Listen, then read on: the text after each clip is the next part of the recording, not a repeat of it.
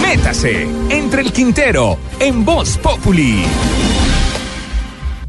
Entonces la información que se tiene en este momento es que fue abatido el jefe del cartel de Medellín, Pablo Escobar Gaviria. Wiz Khalifa, un rapero, cantante y compositor gringo que vino a Colombia al festival Aguacero Picnic, aprovechó el palomazo suramericano y se fue para Medellín a hacerse un narcotour.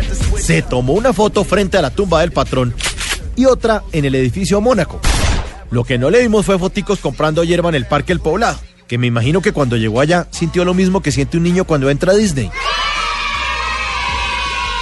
Tremendo zaperoco se armó en la capital de la montaña, empezando por su alcalde Fico Gutiérrez, quien el año pasado planchó a cantaleta al reggaetonero Jay Álvarez para que no le hiciera más apología al delito.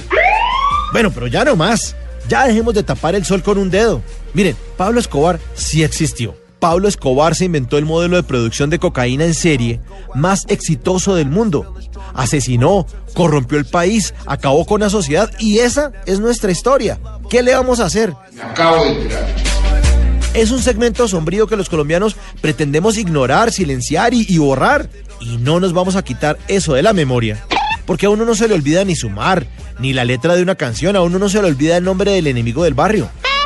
Así como en Nueva York hay una zona cero por los atentados de las Torres Gemelas, así como hay un museo del Holocausto en Washington y otro en Auschwitz, así como hay un museo de la guerra en Ho Chi Minh, Vietnam, ya es hora de que las autoridades en Antioquia monten el Museo de la Vergüenza, para que nosotros los visitantes conozcamos fotos, pertenencias de Pablo Escobar y los horrores de esa historia para que nadie las vuelva a repetir. Porque si los paisas siguen callando esa historia y no la cuentan de frente, seguirán apareciendo esos guías turísticos con narcotures, contando la versión distorsionada de lo que todos ya sufrimos. Así que a lo paisa, papá, agarremos ese toro por los cuernos. Hay que aceptar lo que ocurrió y trabajar sobre eso. Y queridos paisas de mi vida que los llevo en mi corazón, si quieren empezar a acabar con la apología al delito, pues dejen de aplaudir al ex procurador Ordóñez. Ya no más collares de arepas. Dejen de decir que es injusto que estén en la cárcel y que se condene a esa cantidad de corruptos que gobernaron al lado del inocente expresidente Uribe.